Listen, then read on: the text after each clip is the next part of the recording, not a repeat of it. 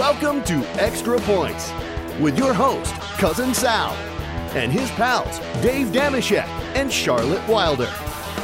All right, welcome to Extra Points, part of the Extra Points Podcast Network. Cousin Sal here with my good, good, good, good, good pals, Dave Dameshek and Charlotte Wilder. It is Wednesday, September 2nd, and I am so excited. The day we've been waiting for, guys, it's here. The big announcement Carole Baskins will be appearing on Dancing with the Stars. We all knew it would happen. No, we don't care about any of that. FanDuel we're partners with FanDuel. We did it. Tune in all season. We're going to have exclusive offers and odds boosts. FanDuel, more ways to win. That's the part I'm supposed to read. But in all honesty, I'm excited. This is a, a big announcement. I always imagined I'd be making it um, in sweatpants on Zoom to you guys. But my God, it's here. Guys, we're going to have bet boosts. We're going to have uh, we're gonna have promo codes. I don't know how that works. I'm excited. I think it's like sort of like when you get your ID card and you could swipe at the dining hall in college. Like I'm very, very pumped to be aligned with them. And uh, it's gonna J- Dave, you can't lose your your promo code. This is not like the trophy. if they give us a promo code, you have to hold on. I don't think we can get another one. So please well, it's a banner day. Muzzle tough to you, Sal, of course. Muzzle tough to everybody at Extra Points. And really, I like to do around th- this time of the year for all the kids out there. I like to remind them for the the school hating gang out there, which which I count myself among. I like to provide people with some inspirational tales about Bill Gates not having a college degree and LeBron James, you know, didn't go to college or anything. And look at them; mm-hmm. they they came out all right look look at look at what we've accomplished you know really yeah. i'm gonna kiss myself into that a bunch of sitting around watching sports and tv all instead of doing your homework and everything else and, and and look at us now i think it's a really positive message for for all the kids out there who hate school i right think now. it is as well poor charlotte over there uh, had only access to pbs for uh, much of her um her youth, her childhood. Wow. And look at this now. Now she's going to be doing head to head contests and stuff like that. Very exciting. Drag me, Sal. No, I love it. Uh, maybe, does this mean that you're actually going to teach me how to put money on sports for real? I am. We're going to figure it oh out. Oh We're going to sit down. So We're I'm going to be so this. rich. Rich. Yeah. Aren't you excited? I can't wait you... for all the yachts I'm going to buy. you could buy. So I'm just trying to think if a guy is mowing a lawn next door, mm-hmm. um, you could buy next door and just say, "Hey, hit the road." That would be You're good. That that's the that's my whole now my whole um sort of motivating factor for gambling is so that I can buy the house next door so I can tell the lawnmowers to um, buzz off, as it were, while I'm Ooh. recording a podcast. Also, okay. shout out to there was a very nice listener on Twitter who told me that uh, they couldn't hear the the lawnmower at all, which was really nice. I think that I noticed listening back. I think I started speaking louder, so I apologize oh. for yelling. But I'm really thrilled that uh, that that noise didn't come through. Right, right. No, I was telling. I, I, didn't hear it at all. I, I could tell that you were distracted. I could only tell by because I could see you on I Zoom. Kept uh, looking uh, out the window. Audibly, uh, I could tell. But that wasn't the only nice um, listener, Charlotte. We get email at the extra points gang at gmail.com. That's the extra points gang at gmail.com. Um, this is from Joe Hack, and he says, This is going to sound like I'm a creeper comment but I assure you, I am a married man with two kids and I have no ulterior motives. I just have to say, I love Charlotte's lilting laugh. It's a breath of fresh air compared to Dave's voice. I love you, Dave, but you've got a voice for TV. I don't think I did that right. Joe from Lincoln, Nebraska. Wow, that Joe! uh-huh. Shout out, Joe. Thank you so. That is so. That's the nicest thing anyone's ever said to me.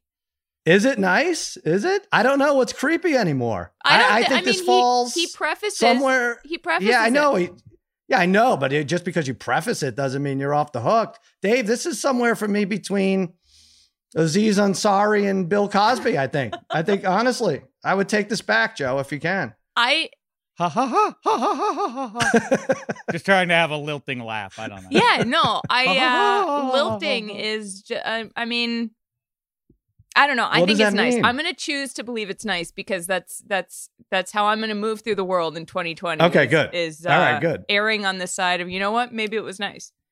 I wasn't sure. I think he does have uh, good intentions. This Joe Hack, he's married with. I don't know. Hopefully Shout that out to didn't Joe ruin his Hack's marriage. yeah, that's right. Joe Hack's wife for the next six weeks. no, no, it's going to be great. Thank you for uh, listening uh, to Charlotte's Laugh. And that's the extra points gang at gmail.com. Man, Dave, you take abuse yet again. I don't know. Can't someone just compliment somebody? Has to put you Uh, Listen, down? you you know me, you know me. I'm always uh, glass half full, going through uh, going through this life on the big blue marble. And if I can steal just a, a little bit of shine or bask in the reflected glory, Mhm. while you're at it, go ahead and subscribe right now. Not available till Friday, but you can get in like one of the cool kids on the block. Yeah. like when when the white stripes broke, but only to a very a, a select few. Only uh, remember when pavement made it big. Yeah. Then it was like only the cool kids are like, "Pave." I've been I, I've been in on them since the get go. yeah. Be that guy or woman here and now. Get in, subscribe to minus three right now. Maybe even we'll we'll uh, isolate Charlotte's lap and use it as a drop. Oh, that's minus three. good. That's Huh? now I'm so everything- everything I self-conscious when I, I'm like, how am I laughing? Ha, ha, ha, See? ha, ha, Wow. ha, ha, ha, All right, ha. Dave, so little things. Wait, uh, I just want to go on record and say that I Yeah. liked minus three before it was cool.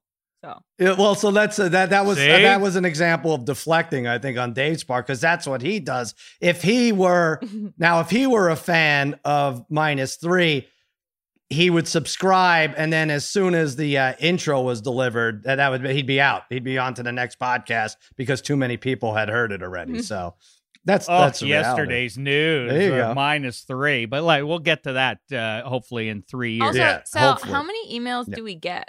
Like, do we get a lot of emails? Oh my god. Um, no, we don't. Oh, No, we get uh, we we, we get like uh, why you want me to forward I, them? yes? I do. I love emails. Okay. I love. E- Oh, I, you when- do? I get so excited when I get an email. Like it, it's to the point where I'll send myself an email to remember to do something, and then my phone will ding, and it'll be like, "You have a new email," and I'll be like, "Oh my god, an email!" And then it's from myself. It's from you. Okay. All right. Well, that's the extra points gang. At Gmail. That happens to me too. Like, Constantly. ooh, uh, it does. you just sent that, Yeah. idiot. Yeah, I, to my, Uh, if you want to make young Charlotte happy and hear that uh, lilting laugh, send us an email at the extra points gang at gmail.com. All right, NBA, let's get into it. Um, tonight, Bucks minus four and a half over Miami, 221's the over under, according to FanDuel, our new partner. And uh, I think the Bucks take game two. They love taking game one off. That's it. They lost to Orlando. I think they think it's like a practice game, you know? Like when Mm. you're uh, when you're volleying in tennis, like, well, we, what do you mean we started? No, that that we were just hitting it over the net. Uh, Bucks minus four and a half. I think Giannis will have more than four shots in the fourth quarter in this one. I think they cover. Rockets minus five and a half over OKC. Man, I don't know these game sevens. They're very very tough to call. I would take the underdog there. The over under is 219. We saw last night, guys, Denver, Utah game seven. The Nuggets prevailed 80 to 78. Mike Conley missed a buzzer beater after Torrey Craig. Imagine Torrey Craig misses a layup on the other side after Donovan Mitchell turns it over. There was a lot of emotion in that game. Charlotte, I know you said you felt bad for um, Donovan Mitchell at the end. It was very cathartic. It was kind of weird. Like Utah kind of, I don't want to say they started this whole COVID thing, but it did begin with Rudy Gobert and, you know, Donovan Mitchell. And now Utah is out of it. And it was an exciting se- uh, series, but kind of a boring, lethargic game seven until the end. Yeah, I mean, I felt I just ached for Donovan Mitchell. I tweeted that because he has been so outstanding through this whole series. And then imagine he lost the ball. Was it did Jamal Murray steal it at the end? I I can't re- but he he Yeah. tripped and it wasn't entirely his fault and was just lying down on the ground and um and that was it. You know, if he'd made that the game would have been a very different story and it doesn't seem obviously he he shouldn't blame himself because you know it doesn't come down to the last play and he did so much for his team but being so mm-hmm. competitive you could just see on his face this sort of anguish of like oh my god did i just blow it? And i think it was an amazing run for the jazz. I was trying to find some way to tweet this and i couldn't come up with any way that didn't feel sort of wrong, so I didn't tweet it, but I think I can say it a little better, which is I will never look at Rudy Gobert without thinking about how he touched all of the microphones and stopped sports. Yeah. So, you know, when they said something about like a, you know, contact from Rudy Gobert, I wanted to be like contact tracing, but then, you know, it didn't. right. But I mean, I thought it was a, I thought it was a really um a a good game at the end in terms of being exciting, but it was not high scoring and everyone just looked so tired. And if you look at it, they didn't slow down the pace because you look, I think there was only one fewer possession per, or uh, however that works for 60 minutes, but the shots were awful. You Mhm. know, you could tell there was, uh, they weren't getting their legs underneath it. They were hitting the side of the backboard. And I don't know, it just seemed to me like, all right, these guys are human. How can we expect superhuman efforts inside a bubble or anywhere for seven straight games? And uh, I actually bet Jamal Murray under and he didn't light it up. His over under was 32 and a half points after scoring like 40, 50 in two out of three games. Um, I was like, he's going under. His his average is 26 or something. And, you know, in game sevens too last year, he had like 19 and 23 or something. Dave, th- these guys, the stars didn't light it up. It just felt like a weird, weird game seven. I feel bad that it's over, but did we expect too much out of these guys? I, I mean, I guess so. These, you know, we've never seen anything like this, so we have. It's hard to measure energy and everything else. Yeah, it's it's just uh, it's the recurring theme of these bubble games. Is uh, they they. I, I don't know if we want to call it an asterisk or not, but real quick for Charlotte uh, with Rudy Gobert, uh, late breaking news. We don't have to worry about him anymore because I understand Kirk Cousins has swallowed him whole, so we don't have to worry about that anymore. No worry there. And if he dies, so be We it. gotta You get know, to that chokes, later. He chokes. Kirk Cousins. Um. Anyway, um, I, I, I, what occurred to me watching the game last night is, or, or right as it ended, right? There's like, oh, that, that ball went in, oh, it came back out, and oh, they almost won the game. And I felt like, um, this kind of is on the cusp of a Cliff's Notes classic. I don't know uh, if that's a good name or Sports Center highlight classic. The game itself wasn't good, but people will remember it as being a classic because of how it ended. It Right. reminds me of of um, you know the the Rams Titans Super Bowl, which is a stinker of a game. Yep. But people look back, that's well, how do you not rate that as maybe the best Super Bowl of all time, or the Steelers over the Cardinals? Because the games in general weren't good. They just had a couple of big plays in them. Mhm. It also reminds me of any uh, double or triple overtime Stanley Cup uh, Stanley Cup game Right. between calendar years 99 and about uh, 2010 when those were all snoozers as well. But yes, yeah, this I think we can ascribe this game to uh, to that level. It's not actually a good game, just ended. And then I felt bad because I said this is the worst competitive game seven I've ever seen. Be like uh, you know, with 15 minutes left or whatever. But uh Lakers Celtics game seven, I was reminded pretty bad. Lakers shot 32% and won 83-79. Charlotte, you were like four months old.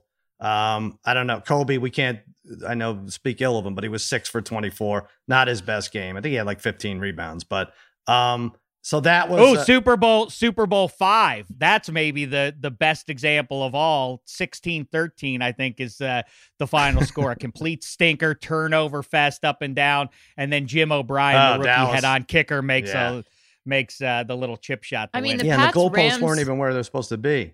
Go The ahead. I'm Pats. Rams Super Bowl a few years ago. Yeah. That was that I was that was Yep. boring. I mean, but there I don't think there was even I mean, I guess there was one big play at the end. Was it Edelman? Yeah, it was the Edelman um Oh, stop! You know what it was. Don't try to try to reach and dig it out. Well, I don't want to say the wrong fans. thing because I definitely could be get it wrong, but I Yeah. I don't think there's no moment from that game that like all I remember is sitting there being like, wow, this you know defense sure does win championships. oh, that Oh, you're talking about the more Yeah, that was a bum Super Bowl. But there wasn't They- even they like a kinda cool both were. play at the end, Yeah. so I don't think the analogy works out. I just had to somehow get Boston even more involved in the Yeah. conversation.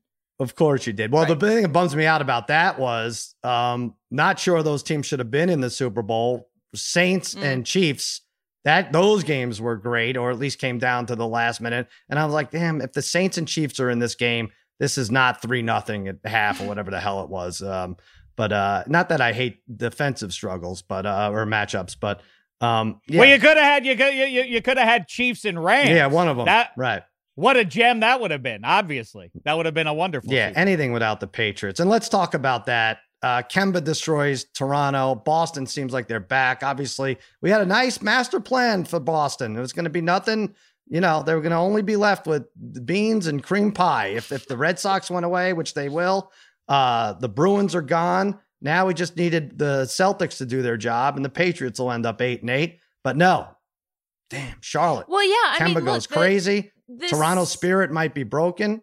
I What do you think? don't think it looks great for the Raptors, but I also won't count them out. I think they're a scrappy team. I think that Nick Nurse is is a really really smart coach and and that is what worries me a little bit. I don't want you know Boston to get too comfortable where I think that they could become vulnerable, but I also I wrote um the piece that I was telling you guys I was going to write about how how lovable these Celtics are and I think it's it's got to be sort of ruining the the brains of sports fans across America trying to reckon with a Boston team being like genuinely lovable. Mhm. Um, I also think that Marcus Smart might have read the piece that I wrote because I wrote that it's endearing when he just continually misses threes. I feel like every time Oh, I've no. turned on a Celtics game, it's been Marcus Smart, you know, shooting a three and missing. And then last night he makes five threes in a row. So I just want to say you're welcome to New England for giving you Mhm. that win because I did that for you. There you go. Who's the smart one now? It's Charlotte Wilder. Um, you did it. Yeah, I know this team. Pascal Siakam needed to step it up, and he he stepped out of bounds on a crucial play at the end. I don't know what the. I'm not saying Toronto's going to give up. Now, Dave, there's two ways to look at this. Normally, Toronto would be down two nothing. The series would be heading back to Boston. Am I right? And then things would look really dire. Now, you could take it like that and say, well, okay, that's not happening. So Toronto has more of a chance. Or do you look at it as a team's down, that down two nothing says, hey, we're down two nothing. We're in a bubble. We want to get home. Um, let's uh, let's not make more of this than too much of an uphill climb. Which way would you see this as Toronto and Nick Nurse's team?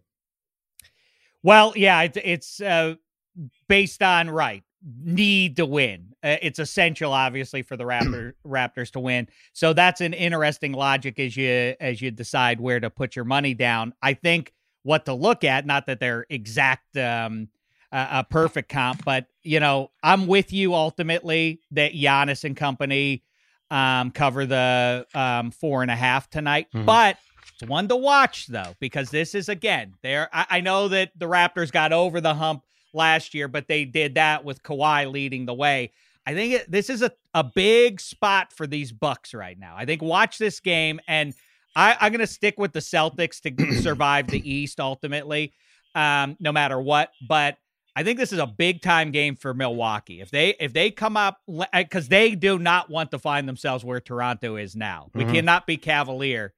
I don't mean Cleveland. Oh, this is About- confusing. I know it's the, the Cavaliers confusing. weren't even invited to the bubble. Yeah. If the bu- the Bucks surely know that they do not want to find themselves in the same spot that Toronto's in right now, and if they cannot rise up and uh, and take care of business tonight, that should be a red flag going forward with Milwaukee and and any bets that you want to place upon them. And speaking of the bets, the Celtics are five to one. Now going into this tournament, they were plus six fifty. They're now five to one to win the uh, NBA title. Um, and yeah, I don't think it'll go lower than that. I think if you want to jump on the Celtics, now's your chance because the Bucks should win. Will you teach Toronto me could how win. Can I do that? I really want to do that, but I don't know I how to will. do that. oh, you want? Oh, you like five to one? Yeah. All right.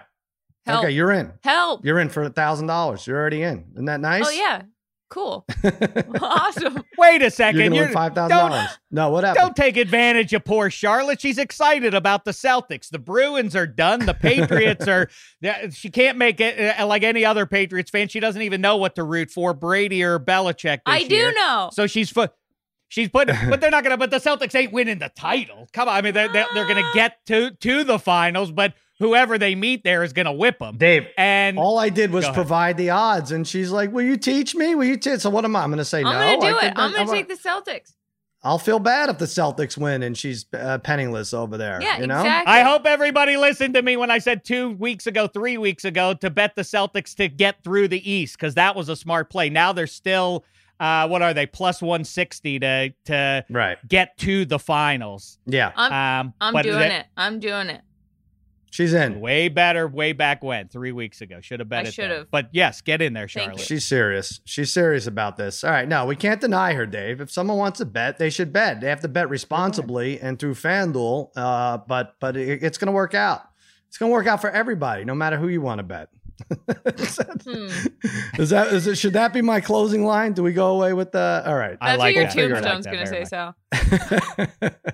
you know what's funny? I, I, uh, uh, Dave, you know this uh, guy, Brian Polk, and our friend Brian Polk and Eric Emmerman. And we bet a few years ago that there will not be a double overtime game in the NHL playoffs. And uh, we had to put like stupid money on it. And not only was there a double overtime game, the very first playoff game went to four overtimes. And these guys are looking at me like, what the hell? You thought you said this is a lot. I was like, guys, just remember, we'll always have money. And they were so mad. People don't like that. That's People like, don't guys, that. just We'll remember, you're all my favorites. Yeah, that's right. that was back then. You're all my favorite. Like we always have money. What? We just lost in, in, in, in incredible fashion. You said there'd be no two overtimes. There were four overtimes. I love the idea of uh, the two guys you just named, uh, Texas guy, uh, like like, Yeah. hey, we got a double overtime hockey. Never happens, right? I, I Yeah. must have been an easy um, audience for you to convince to bet your way. Then. Well, I, you know, it's funny. I write about this, and the same guy, and we d- discussed that game seven, that Celtics Lakers series.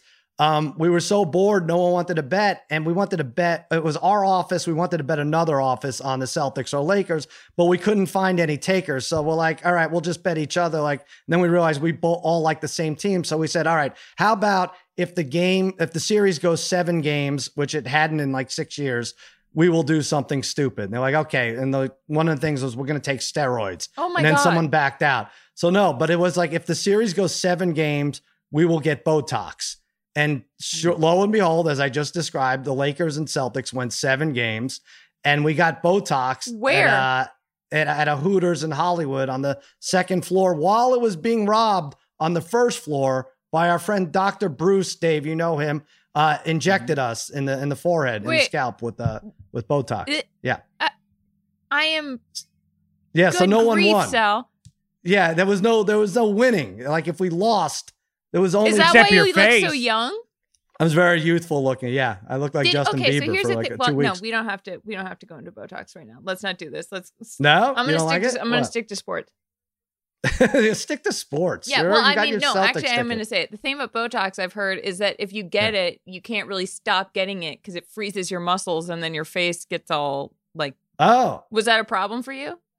uh, I don't. You tell me. I'm. I'm. No, I mean you looking look at me. I you don't know. look fine and you can move No, your the- eyebrows. So This was years ago. I, you know, I after that I only got Botox seven, eight times. So that was it. when No, I that turned it. It 28, was someone was thing. like, "Oh, so it's time for Botox," and I thought they were joking, and I was like, "Haha," and they were like, "No, seriously," "What? and I was like, Really? Is that what it is?" I guess I don't know. I'm I'm just I'm just aging uh, What? normally over here. This is like the you get a prostate exam when you're 40. when 28, you have to get. They were like it's time for Botox. preventative Botox. You got to get on it, and I was like, Interesting. uh, Wow. By the way. Um, Charlotte, I know that sounds uh, pretty extreme to be doing that around the office. And oh, let's go get Botox if uh, things work out this way or the other. Sal once, um, I don't know why somebody did this, but uh, a colleague gave him um, for I think it was Christmas or something, gave him a taser oh yeah. an actual an actual taser and um i said that that's just not a great idea i know you think it's funny to give it to sal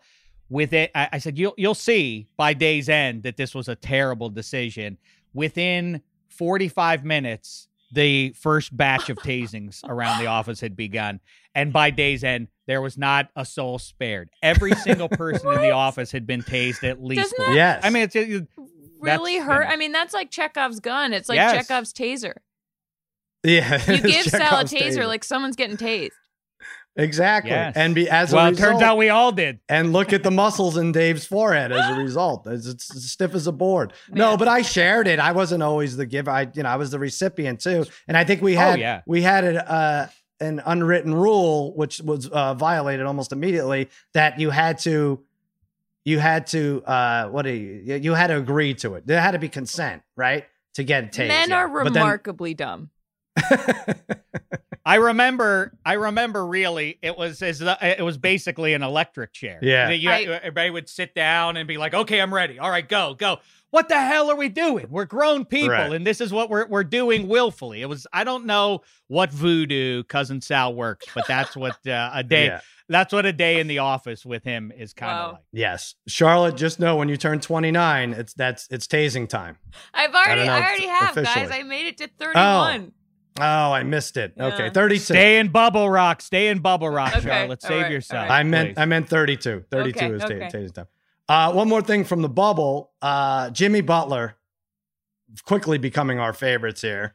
Uh, he was interviewed and said, "No offense to families, but this is a business trip for me. I'm not messing around. Everyone wants to have their family without a doubt, but we've been doing this for this long. What's another couple of months?" Um, he says, "This is an individual decision, and I respect that decision that my teammates make. But for me, I'm here for business. This, in regard, I should have set it up to him not wanting his family around the bubble. So, second round of playoff starts, you could have family join you. Jimmy Butler says, uh uh You saw the commercial. I packed my bags. I was singing along the Hall and Oates. I'll see you people when I see you people. And this is, um, I didn't want to sound um, insensitive, but this is absolutely the way I would handle this.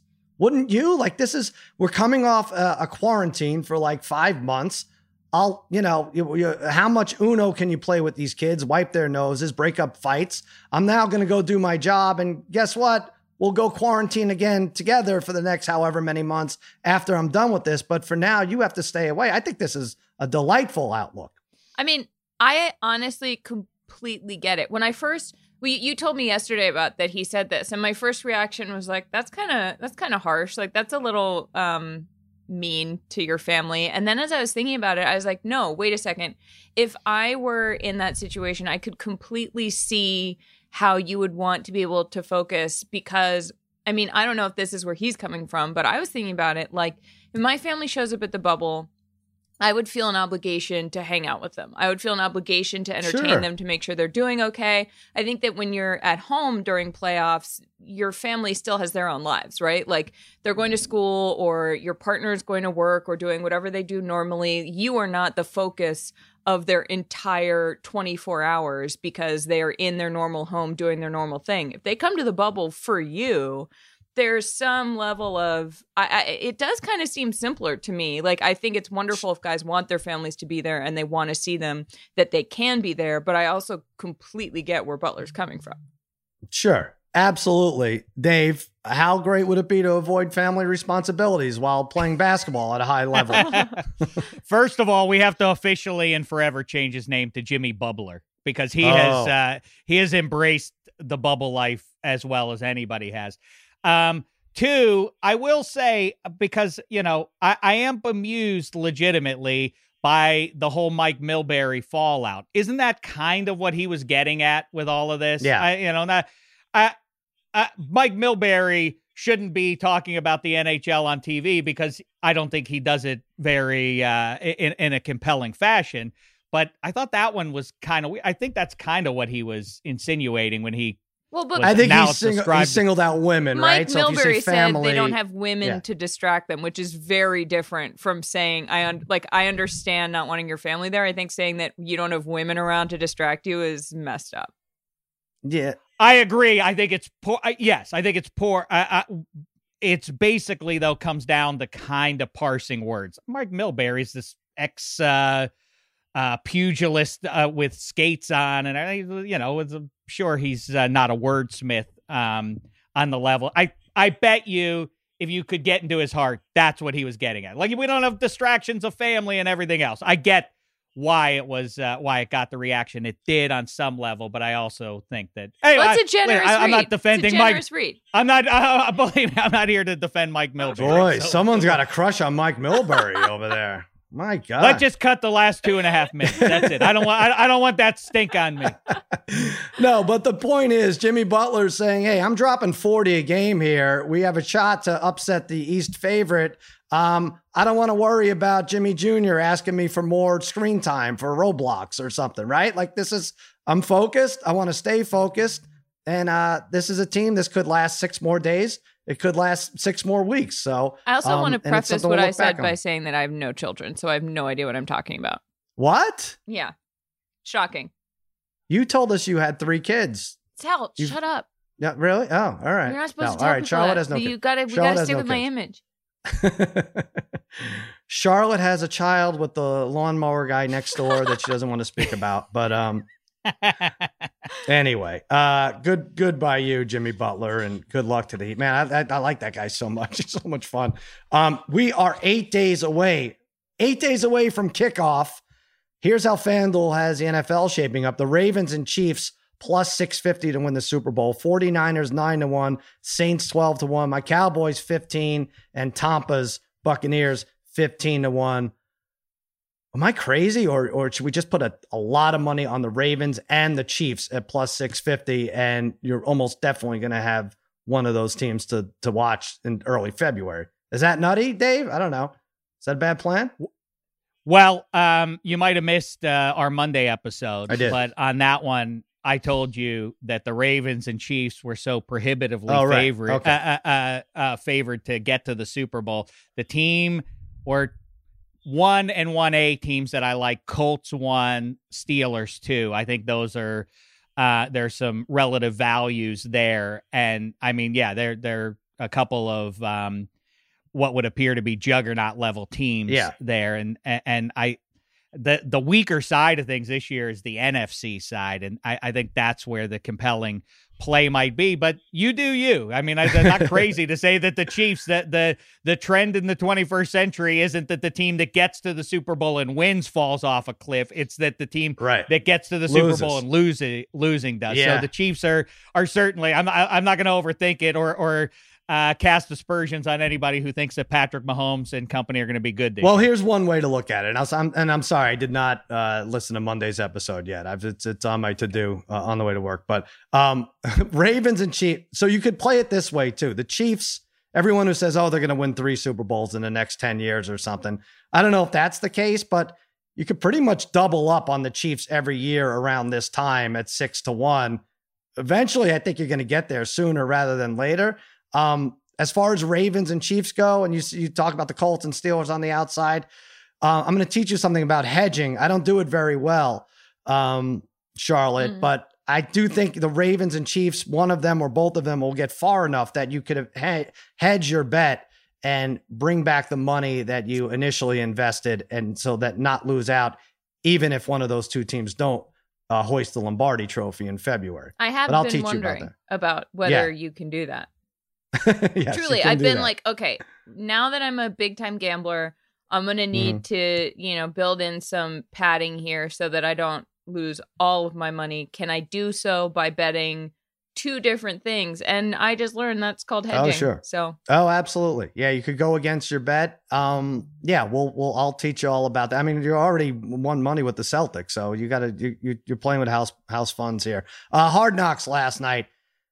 Anthony Lynn, I thought was the MVP. So they took us back to you know how they handled um the whole Jacob Blake situation, and we heard both coaches. We actually saw Sean McVay when he first saw the news of Jacob Blake and he freaked out and uh, it was an interesting TV moment. And then Anthony Lynn giving inspirational speeches for the full hour and then wanted to hear his players talk about it and and the Rams too. And they're shooting that last, I don't know if you guys saw that last scene is shot. I'm glad they got it. Um, you got a lot of emotional players and like really like strong, strong speeches. But I don't know if the cameras were supposed to be in there because it was shooting through everybody's legs. It was um it was it was a weird thing. they wasn't it? also didn't tell you who was talking. And I wonder Yeah, right. if that was by design. I thought it was super important. I thought it was a really well done episode and handling of showing how thoughtful these guys have been about how they want to address police brutality, about how they want to use their platforms, about the the thought that went into the decisions of whether to practice or not. And um, I thought it was really important. There was a conversation between Robert Woods and Cooper Kupp, and you know Robert's black, Cooper's white, and and it was a a good moment to show how white people can how it's just as important that you know we understand and and talk about and stand up for what's going on and anthony lynn said um you know, Harriet Tubman, who's a hero of his, he said she couldn't have done this without good white people. And so I thought it was sort of a mm-hmm. galvanizing. Mm. It was like, okay, like we need everybody on board here. And I'm really glad that uh, NFL Network chose to to show that. Yeah, it was pretty good.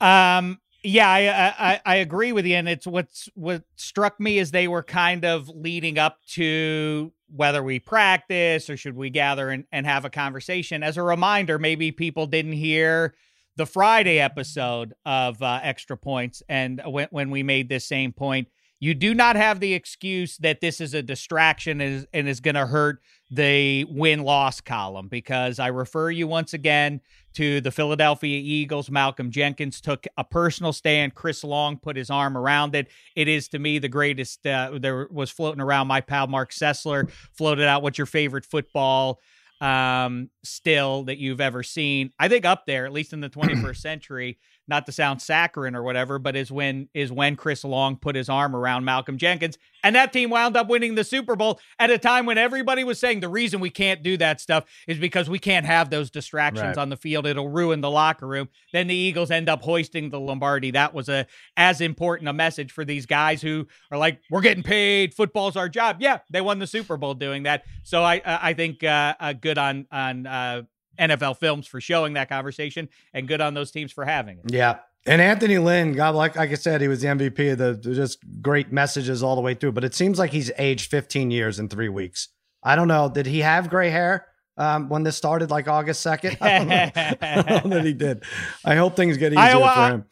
I'll also say, in football terms, yeah, that was interesting. But I thought it was within one episode, and obviously in the way they tell the story might impact this, but the episode begins with Justin Herbert feeling kind of like halting and, you know, a little shy. And then he starts making some plays. I think he's one of those guys who's going to need that sort of positive affirmation mm-hmm. to succeed because that's that's what he's known as is, you know, in the scouts notes is he might be a little too quiet. He might be a Marcus Mariota type in the huddle. I felt like he made a big stride yeah. within that episode. And now I'm excited. Like, ah, Derwin James is a heartbreaking story. Again, this guy so Injured. dominant is out. Put him out on the field. Justin Herbert. Add some electricity to the offense. It could in be a fun. division that includes Patrick Mahomes. Right. They're going to have trouble uh, clawing their way to the top anyway. And especially, and we saw Mike Williams' injury. Now, the thing that gets me, the mu- the Hard Knocks music. First of all, that that intro is terrific. I don't know why I can't remember it now but it's a Game of Thrones esque mm-hmm. and how it gets you excited. Dun, dun, dun, yeah, right. Yeah. But similarly, on the sad side, when they do the guitar riff, the very slow, mm. uh, this player is injured, and we're going to see uh, three guys drag him off the field, and we're going to hear the the F curse uh, 16 times.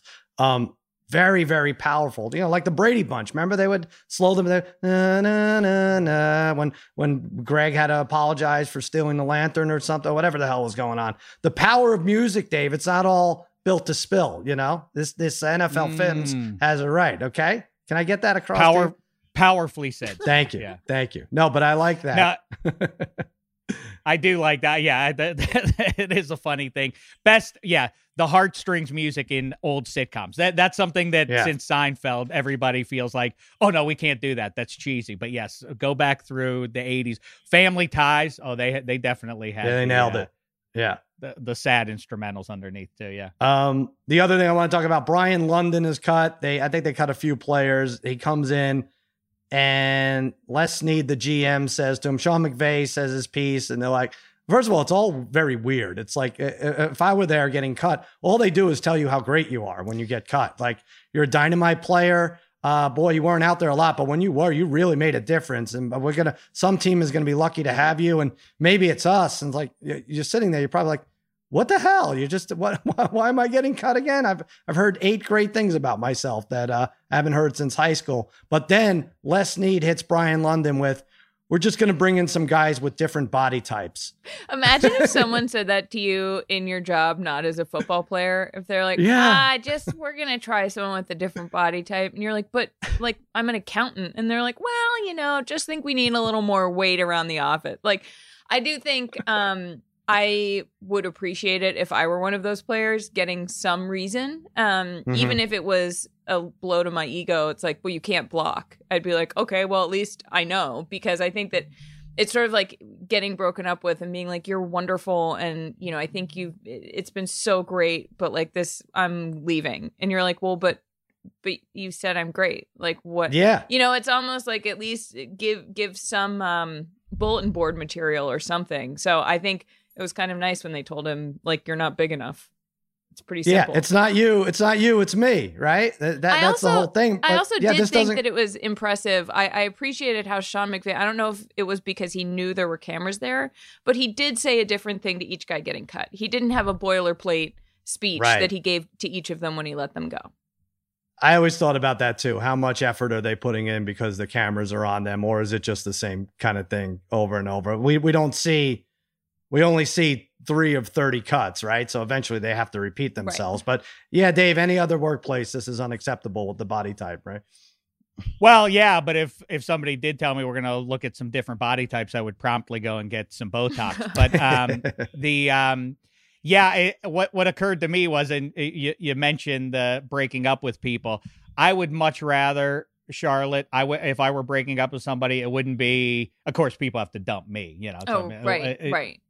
Who who am I? No one could Who- let who Dave am in Dameshek position go. in this. no, I'm saying the opposite. Who who in the world would ever uh, want?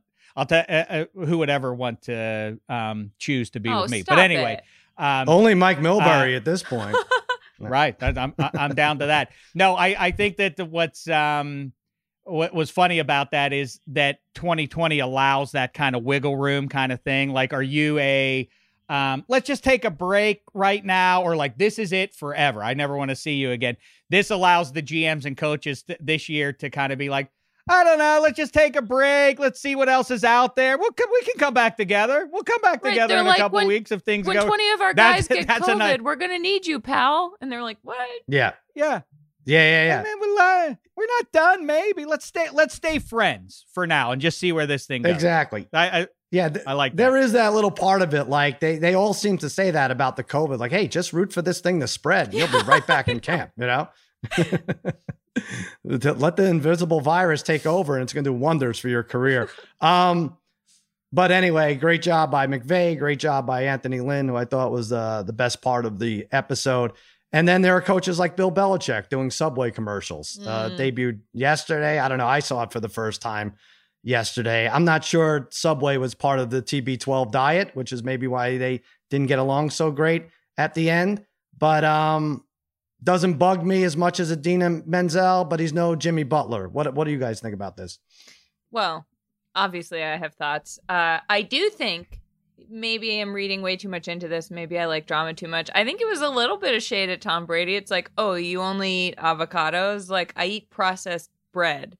Um, Mhm. so I appreciated that. I also think that Bill Belichick probably gave the producer and director literally 15 minutes of his time because he's in one Yeah. shot and they had to put in the sound of scissors. Cut the whole joke is that he cuts the sleeves off some guy's suit and they had to put in post they had to put the sounds of scissors because I don't think he even gave them enough time for for him for them to film him cutting the sleeves off this guy's jacket and then the whole first 10 seconds are clearly a body double. So I, I like to think that bill was like yeah i'll do this for a lot of money and i'm going to give you 10 to 15 minutes and you're going to get one take. And subway was like done. Great. Sounds Right. awesome Yeah, he's like, I, the only cameras I'm dealing with is spy cameras right now. You could shut those off after 10 minutes. I'm done. come on No, I wonder though. I yeah, the, I well, I forgot to look for that. Was there a shot? Was there a wide shot with? both Oh, of them? yeah. Um, Oh yeah, I saw I saw Charlotte you tweeting about that, and I thought that's exactly Yeah. right. Yeah. He is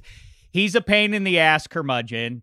Clearly, people who know him well say, "Oh no, he's got a he's got a wonderful sense of humor, and he's he's a different guy." But I- just really do. As a as a life choice as you go through when you have cameras pointed at you, or even if you're in your workplace and there aren't cameras there, but you're interacting with other human beings on a on a regular what kind of choice is that that like that you're known? Like describe bill belichick or whoever that guy describe oh he, he's curmudgeon pain in the ass like be careful how you approach him. Like is that who you want to be going through life? I, I I understand it's a successful head coach and he's got all those Lombardis and everything. It's just it's starting to stand out to me. I'm prickly these days, and and it that's what emerged for me. Is like, yeah, even on the commercial shoot, you have to come off like a gigantic pain in the ass, Belichick. Come on, yeah. I, I, I I just don't think it's as charming as everybody else does it. I imagine Jared from Subway watching from prison and being like, I can't believe they signed this scumbag.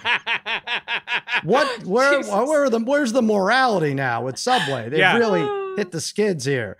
Uh, His QB deflated balls. That's okay, but what I did, you know, like come on. I uh, uh, well, I once ran into. I was at one of my best friends um, had a bachelorette party on Nantucket, probably four or five years ago now, and um, there was we were playing cornhole at this brewery, and I heard the guy. There was a guy um, playing a different set next to me, and I heard him.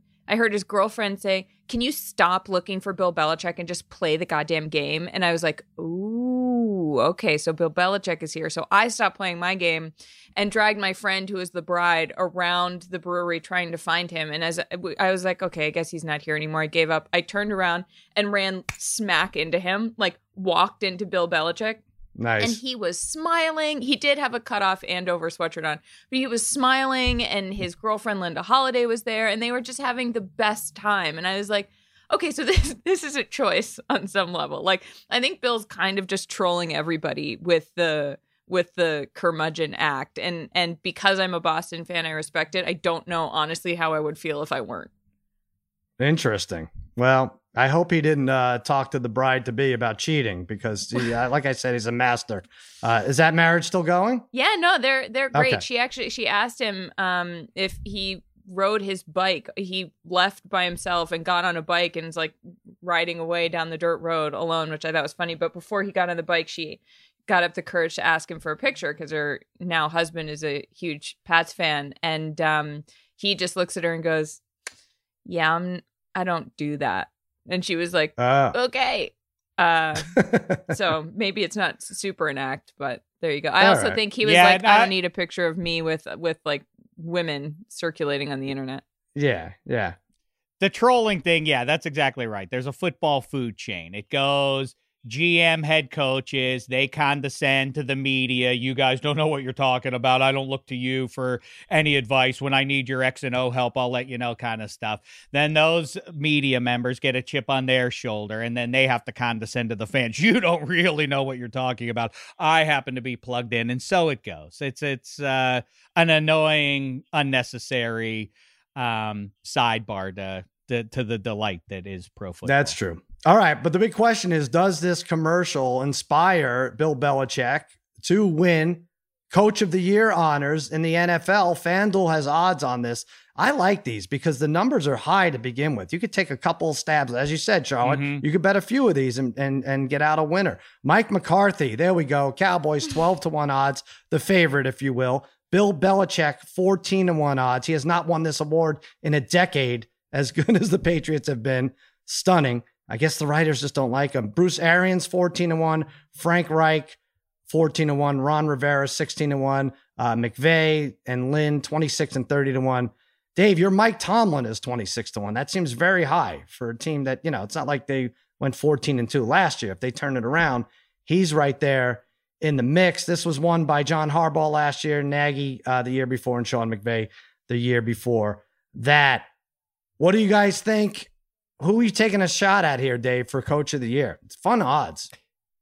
Yeah, I agree. I don't think that um, Mike Tomlin's in a position to get it. No? He'll if they or Bruce Arians for that matter. I think uh, both of those guys, if those teams succeed, it will be attributed obviously to their Hall of Fame QBs. Guess, yeah. Um, more than anybody. I, and Belichick is kind of that's that's uh, you know one of those paradoxes that has gone on for decades and decades. That if you um, are the chief architect of a, a, a, perennial contender that you don't get credit. Mm-hmm. Belichick obviously is that guy. If he does it with number one, though, Tom Brady, the goat of all time. That well, that's what goat already mean all time. Yeah. Anyway, um, if it, eh, with with with a new QB and everything else, and they still end up winning that division, I think he's your he's he's a great bet. But I like your guy, Sal. I like Mike McCarthy. He gets mm. that team. They win the division. I think he's he's going to end up being coach of the year.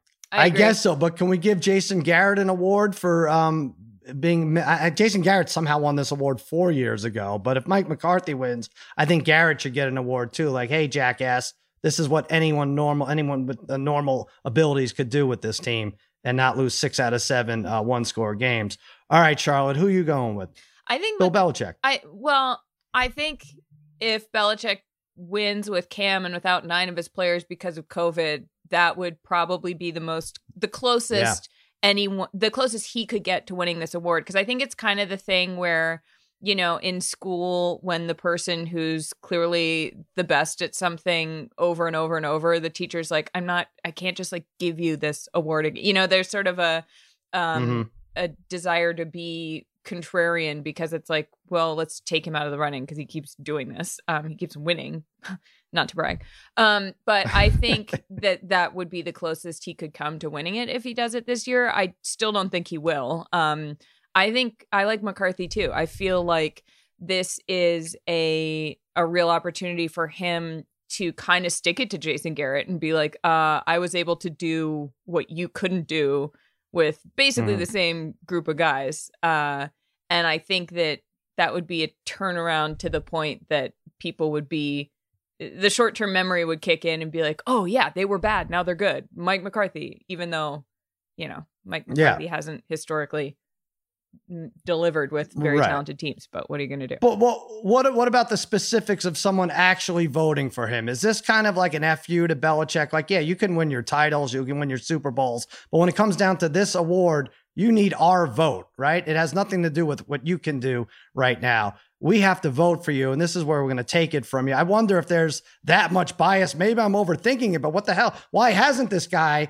who didn't has made it to the AFC championship every year for the last 10 years except for one? Why hasn't he won more than zero times in the last decade? Like it's bizarre. It's I think the answer is both of the above. I think Charlotte's exactly right that there is something about consistency. By the way, consistency is a little bit um, overused as a as a quality as the Cleveland Browns and New York Jets have shown us. uh, consistency by itself is not a virtue necessarily, mm. but um, yes, if you're consistently good, you, you know people react to shiny new keys. Oh, that team came out of nowhere. We have to award that other coach. But I also think that um, there there are a number of examples of Ted Williams, uh, you know, whatever that was 70 years ago, not getting MVP votes because he was a jerk to the media. Right. And I think I think maybe there there probably is some of that at play. Look look at Terrell Owens at the, the the the third or fourth best receiver of the Super Bowl era had to wait three years to get into the Hall of Fame because he wasn't nice to somebody in the locker room. It's ridiculous. You know yeah. what else? Yeah.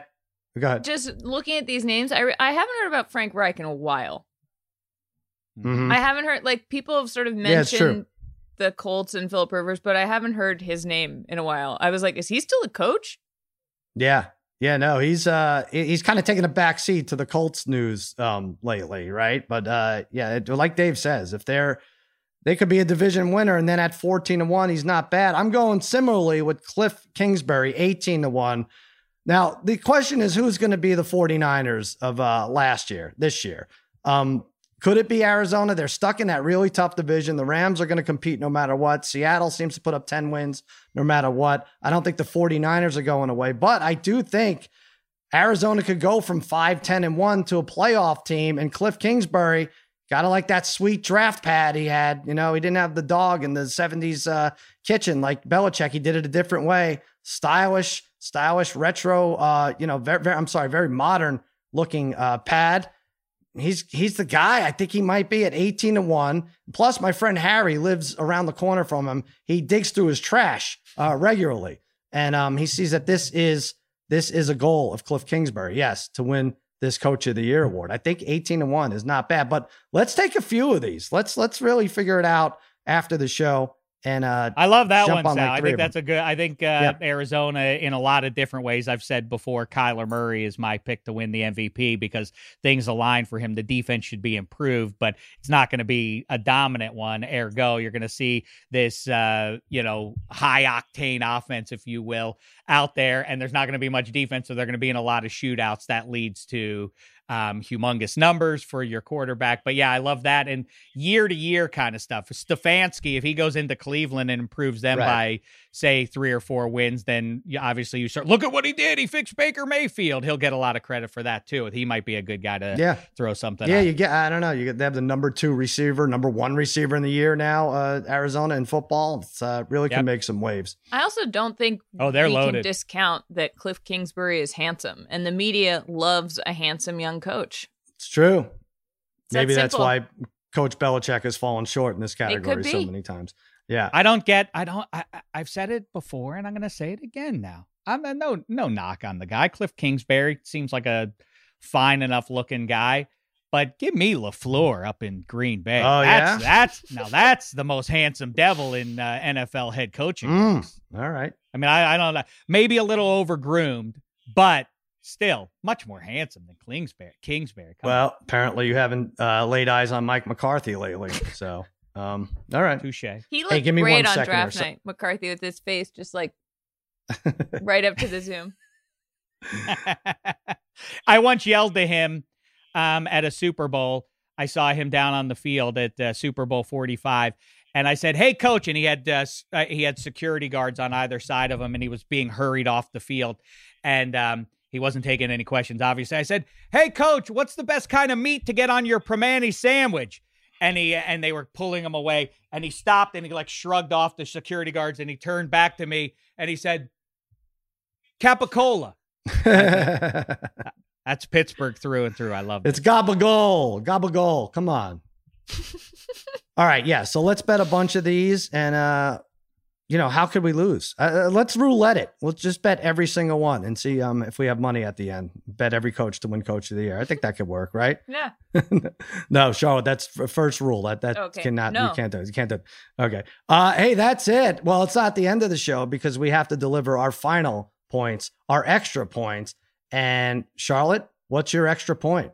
My extra point is a little sappy, but mm-hmm. bear with me because um, my extra point is if you are thinking about someone or wondering how they're doing, just reach out and ask them. Um, I think that we are sort of in just a huge slog right now, and it can be. I can sometimes be bad at responding to texts or getting back to people, but it always means a lot when someone I haven't talked to in a while just reaches out and Last night mm. I was thinking about a friend and I just sent her a text and we had a nice talk and I was like, you know what? This feels uh this feels nice. So that's my my extra point. Wow. Oh, that's that is nice. That flies in the face of my theory that just assume everyone's doing fine and move on. But yeah, no, I think I think yours is well, I mean, you, that, approach that could work too. But I just, you know, I was just thinking, I was like, I was kind of couldn't think of an extra point, and I was like, what? Just like or if you're thinking something nice about someone, just like tell him, like Joe and uh, wherever he wrote from. Like, thank you. That was a nice yeah. thing to say about my laugh. Joe from from Lincoln, Nebraska. No, it is nice, and you're right. And and right now, a lot of us have more free time than we would. So instead of checking Instagram and everything else, uh, reach out. It doesn't take it doesn't take much, Dave. Right? True, true. And uh, shout out to some people on the banks of the Three Rivers, um, my old man and uh, Uncle Scott specifically, both uh, dealing with their stuff. Mm-hmm. Best to both of them. I'll make a football um, extra point for you here. The reaction that I saw midday yesterday to the news that the Saints were willing to trade Alvin Kamara, it's it's a great indicator, by the way, of that proper journalism is just is mostly not solely, but is largely reactive to whatever is put out there by someone in a position to know something. You react you reactively put it out there. Well, the Saints said we're willing to trade Alvin Kamara. All of a sudden, everybody react. Uh, the reaction to they might be doing. Don't take the bait though. They're not actually going to trade. I know people say, "Oh, they, might." You don't know what you're talking about. The Saints, in what figures to be Drew Brees' last season, are not about to trade their superstar running back away. I know the brand name Brees is a big one in pro football and he's going to get a gold jacket and everything else. But the Saints, that Drew Brees is a high end point guard at this point. Uh, at this point in his career, all he does is deliver the ball to Michael Thomas and Alvin Kamara. If you think they would remove 41 from the equation and what they hope is a Super Bowl year, then uh, then you're more gullible than I would have thought. And probably by the time this post, uh, Alvin Kamara will have been traded away. no, but we'll see. You're we'll right. See. First of all, 41 is Tom Seaver. Don't don't make that mistake again. Uh, Alvin Kamara is a nice player and everyone's fantasy uh, dream, but no, 41. Surprisingly rich uniform number in sports Yeah. history, 41 is. You would think there's nobody who ever wore it, but there are There some you go. decent uh, names under there. there you Um, go. Yes, and I agree with you. This was all uh, smoke and mirrors to get him signed, and I'd be very, very surprised if he ended up on another team. Um, here's my extra point. We're all going to throw soup at each other. There's just no denying it. There's just no getting around it. But let's try to throw bisque if we can. Bisque is heavier. like if we're looking to hurt each other, which seems to be the uh, the, the the goal here, throw bisque. It's heavier. For the most part, it's it's got cream and uh, you know it's got some heft. You're going to do a lot more damage with bisque than just regular soup, as some of our leaders more might point out. Um, and also, if it's lobster bisque, I know you're with me here, Charlotte. Mhm. You're doing it with class. It's a classy way to um eh, to uh, defeat your opponent. Throw bisque, not soup. That's my extra point. You're probably going to hear that a lot today, but um, I, I don't know. That's my extra point. a nice a nice five bean can have some heft to it You're too. right. If you, if you can't come up with that's the what J.R. Smith did when he threw the soup. It was, I think it was chowder. It was thick, you know? Is that what it was? I think so, yeah. I think it was clam chowder. I think it had weight to it. What is So going wait, so soup is offensive, paint is defensive. That's what I've learned this Yes. week from uh, from our leaders. Yes. paint is a defense mechanism. Right. Okay. I. I I- oh, one more f- extra point, if I may. Subscribe to minus three. Yeah, subscribe to minus three. That's coming out Friday, the end of the week. That is Dave and Jeff Schwartz. They're going to be hitting Northeast uh, football. It's going to be great, great talk uh, against all odds. We will have previewing the AFC over under wins, the NFC over under wins. That comes out tomorrow. Oh, we have Jerry Ferrara and Jen Piacenti. They have Waiver Wire. That's the big fantasy podcast. And there's a lot, lot going on here. Subscribe to all our shows at extrapoints.com. And uh, any other plugs aside from um, uh, Bisk and, and uh, Dave, what'd you say, Alvin Kamara? I'll I'll, I'll leave it at that. Oh, yeah, that. yeah. for Dave, today. you did your thing. Charlotte, you have an announcement? Uh, no, I will have one on Friday, though. So everyone Okay. should be excited for that. It was going to be All right. today, but now I'm going to announce it on Friday. Charlotte's getting Botox. Yep. She's, uh, three years late, but whatever. I'm giving myself She's gonna do it. Botox. There you go. Uh, I'm at the cousin Sal on Twitter, and always remember, even though you may feel like an underdog, you're all still my favorites. I s- I You still can't screwed every it up. time. I still threw a, an extra word or two in there. What happened? Al? I was great at this two weeks ago. You're now, all- now you're I- all That's my favorite. preseason. Work out the. You're kinks right. together. Exactly. All right. See you Friday.